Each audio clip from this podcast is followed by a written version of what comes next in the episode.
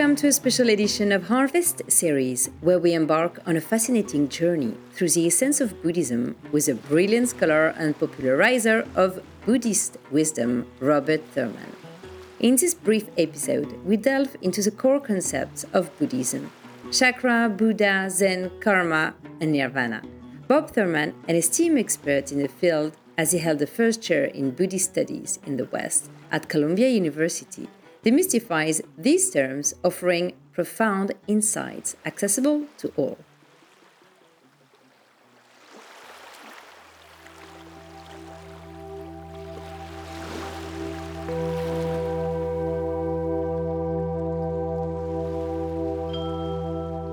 So, a challenge for you, Bob. If you can tell me very briefly, explain me some of the words that we're using in the West. Oh, yes. But maybe we not Right. in an appropriate way. Right. So, first one, chakra. We Chakra. need to open them. Chak- chakra means wheel. And just like in English, where you talk about somebody has nice wheels about their car or motorcycle, it can mean a machine also. And then in the nerve complexes in the human body are also called wheels. In the brain, the throat, the heart, the navel, and the genital, although sometimes there's a few smaller ones in between, it's sort of basically going down the central channel, the vagus nerve, and those are also called neural wheels. And that's the structure of our inner sensitivity of the human inner biological robot. And those are called chakras.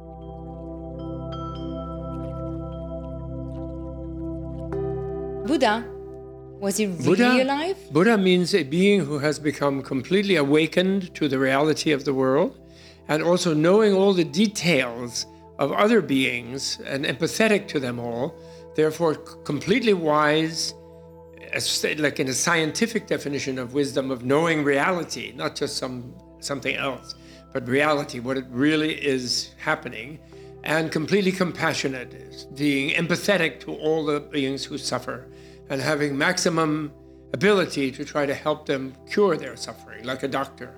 That's what is a Buddha, by definition. Uh, Vibuddha and Prabuddha, they, they gloss it in the ancient Sanskrit.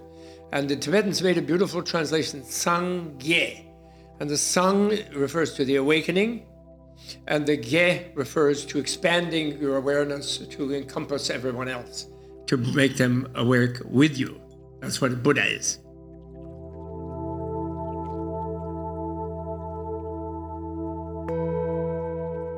Zen, is Yes. it a mood to have? A What's- mood? Is it a mood to have? So Zen is a is a Japanese pronunciation of the Chinese Chan, which is the Chinese pronunciation of the Sanskrit dhyana, which means meditative focus. Mm-hmm. So it's when the mind is taken and focused on reality, and it and it comes to a non-dual experience of that reality, like when you really know something, you become what you know like a CAT scan or something. It completely immerses itself in the body and then it gives a picture of the body. But the first immersion is the knowing of it. So you lose yourself in knowing something when you become one with the object. And that's what dhyana means in the ancient Buddhist sciences of the mind. It became translated into Chinese as Chan, and then it became translated into Japanese as Zen. And then, in a way, it meant when it when you hear sometimes Zen people will say, "Well, we're not Buddhism." In a way, that's true because they are referring to people thinking of Buddhism as a religious denomination and a membership in a group, whereas Zen is a direct, direct awareness connection to reality, which is a kind of enlightenment, and that's what they're aiming for. And that not that they all have found it, but that's what they aim for, and uh, that's the meaning of the word.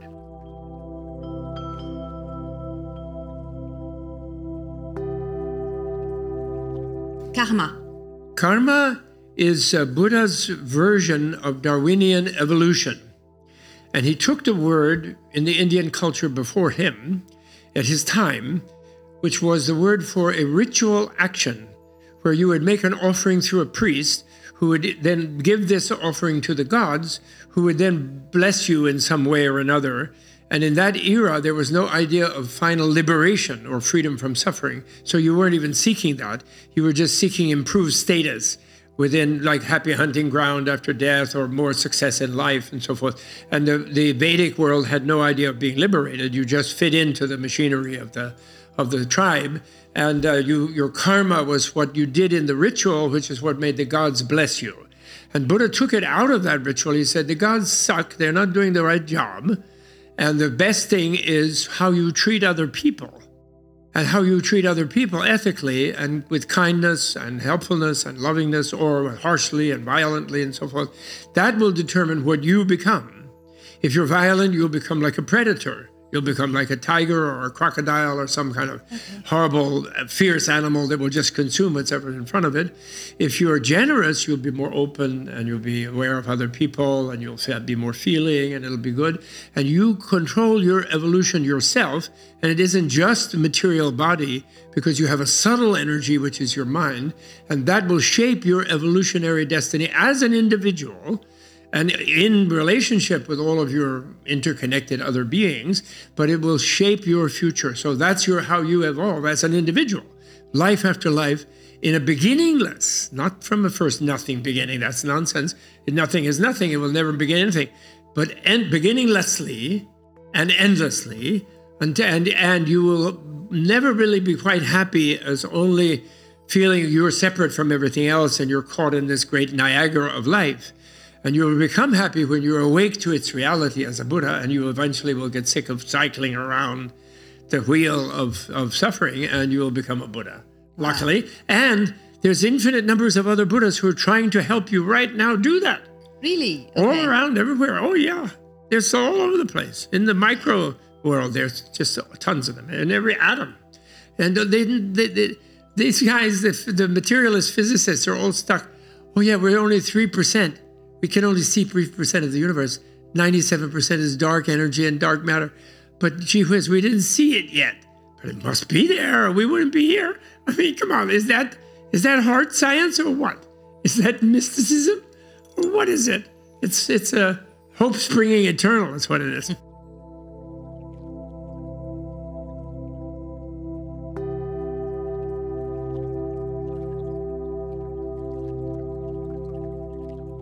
We'll end up with nirvana. Nirvana. So the great thing about nirvana is it's right here and now. And what it means, and I was so happy in the Theravada tradition, there's something called Digha Nikaya, the long discourses of the Buddha. And the long discourse of the Buddha on mindfulness, where he's leading the mendicants, monks and nuns, but mendicant monks and nuns, not ones being by themselves in the community, leading them through a meditation. And he comes to the final. There are four things you focus your mindfulness on, and one is on on uh, on your body, and the other one is on your sensations, and then on your mind, and finally on mental objects, objects in your mind. You know, like things you think about and imagine. And then the, among the mental objects, when you're going through all four, he leads everybody through all four. He comes to what are called the four noble truths, but I call them the four friendly fun facts instead of noble truths because I think that's more accessible for people. Okay. Friendly fun facts. And the first fun fact is if you don't know what's going on, you'll suffer.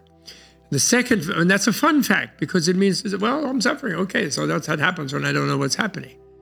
Second one is there's a reason that you don't know it, and you can understand that reason if you learn about it and you study yourself and you study the world. And then when you know that, you will not have to suffer. The prognosis is so you can understand their disease, disease, your discomfort of suffering, and you can understand it. And then when you do, you'll be free of it. Prognosis is nirvana. And then, but to, that might take time, and there's a curriculum and a path of mental, verbal, ethical, and scientific. And you have to follow that. You have to do that learning. You have to unlearn a lot of false cultures and you know things that imprison your mind and so on. And you have to free your mind. And then, so then when you get to that in that sutra by Buddha's own words, he gives a long list of what things we normally think are pleasant and agreeable in life. And then he says, but unfortunately, that's suffering. Why? Because they don't last. And it's called suffering of change. Even though they are present, they don't last, and they're suffering of change because you want them to last. So then he does the the the analysis. Then he does the comes to the uh, truth of nirvana. And then what's where's then he says you can be free of that suffering, and, and then you really are free of that suffering. And then he says, well, where is nirvana? He says. And then many people think it's sort of somewhere else. You know, you leave this world because it's just miserable, the world. You gotta leave, you know? Many Buddhists even think that. And he lets them think that, but he doesn't quite say where else. Mm. But in this one, he really says it. And I love that. He gives the same list he gave in the suffering. Every pleasant and agreeable thing. It's exactly the same list. And then it's nirvana over here, and it's suffering over there. Why is it nirvana over here? And then he says, because over here, you're not craving. So you don't care if it lasts or not. You give yourself to the pleasant and agreeable things. You just let them take you. You just go with them. You give them away as you receive them. And you don't crave more. And it's so psychologically right. When we have any kind of pleasure, we strangle it immediately by comparing it with, it could be better. Oh, it could be a different wife. It could be a different ice cream. It could be a different country. It could be a different me, etc., etc. And we completely strangle it, which is actually fine. We could be content. It could be a blessing. But no, we're craving more. So by going in there, we even interfere with our actual enjoying something that's enjoyable. Yeah. And nirvana is joie de vivre. Let it happen without demanding more and find the joy in anything and everything. And that's and that we can do. That that's our intelligence enables us to do that. And then, it, but but it might take a certain kind of education. So then, the, then he ends with the curriculum of correcting the, the you know, the completely idiot worldview. Like I'm going to be nothing. That's the way out. That's the escape. Is nothing, yeah. which is ridiculous because it's not there, right? No way. It can't be nothing or I'm going to go with somebody who's outside the world in some place, and you know, it's all kind of nonsense. And so instead, just I'm going to be happy here, and I'm going to do my best to help others do it too. That's all there is. Okay. Thank you. Thank you so much, Professor Thurman, okay. for this private well, uh, Professor Emeritus. Emeritus, yeah, yes. That's when you're retired, you're called emeritus. Okay, uh, Professor Emeritus okay. for uh, the joie de vivre. Okay. Okay, perfect. Thank you, very much. Thank you Bob. Thank you My so much. Pleasure.